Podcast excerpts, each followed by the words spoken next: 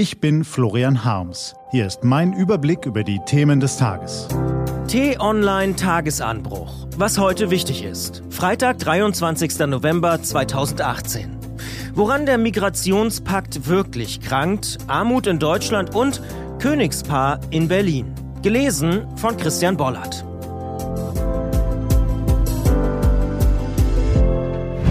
Was war? Der globale Migrationspakt bestimmt seit Tagen die politische Agenda und die Schlagzeilen.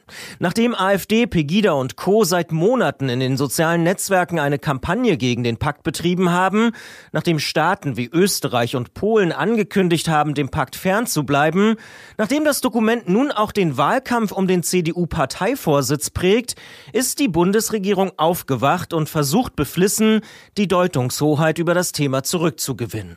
Angela Merkels kämpferische Rede im Bundestag kann nicht nur als Kampfansage an ihre vielen Kritiker verstanden werden, sie sollte auch die Reihen des Regierungsapparats hinter der Kanzlerin schließen.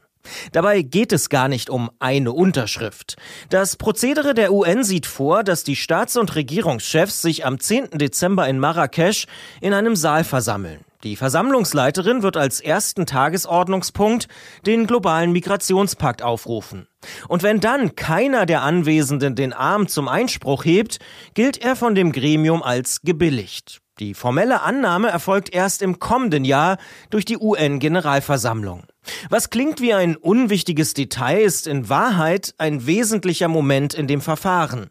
Denn er ermöglicht es den Regierungschefs, zum Beispiel der Bundeskanzlerin, in diesem Moment eine Erklärung abzugeben. Zum Beispiel mit diesem Inhalt. Deutschland macht seine Zustimmung zu dem Pakt davon abhängig, dass dieser vorher im Bundestag noch einmal gründlich diskutiert wird. So eine Debatte böte die Gelegenheit, einer breiteren Öffentlichkeit noch einmal haarklein und unaufgeregt die Hintergründe der UN-Initiative zu erklären. Und dabei vielleicht zu dem Schluss zu kommen, dass der Migrationspakt grundsätzlich sinnvoll ist, aber inhaltlich und sprachlich überarbeitet werden sollte.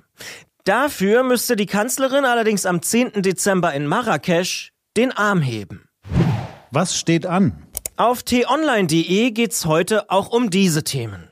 Jeder Fünfte in Deutschland ist von Armut und sozialer Ausgrenzung bedroht. Das ist tatsächlich ein Skandal und er bedroht unseren gesellschaftlichen Zusammenhalt. Deshalb beginnen wir heute auf t-online.de die Serie Armut in Deutschland. Darin beleuchten die Kollegen aus dem Politikressort in den kommenden Tagen das Problem in Analysen, Reportagen, Interviews und Videos von unterschiedlichen Seiten.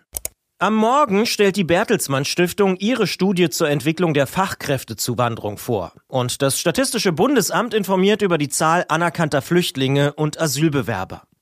Und dann besucht das belgische Königspaar heute Berlin, um gemeinsam mit Bundespräsident Steinmeier an das Ende des Ersten Weltkriegs vor 100 Jahren zu erinnern. Das war der T-Online-Tagesanbruch vom 23. November 2018. Produziert vom Online-Radio- und Podcast-Anbieter Detektor FM. Morgen gibt's den Tagesanbruch am Wochenende mit dem Rückblick auf die wichtigsten Themen der Woche und dem Ausblick auf das, was kommt. Ich wünsche Ihnen einen frohen Freitag und dann ein schönes Wochenende. Ihr Florian Harms.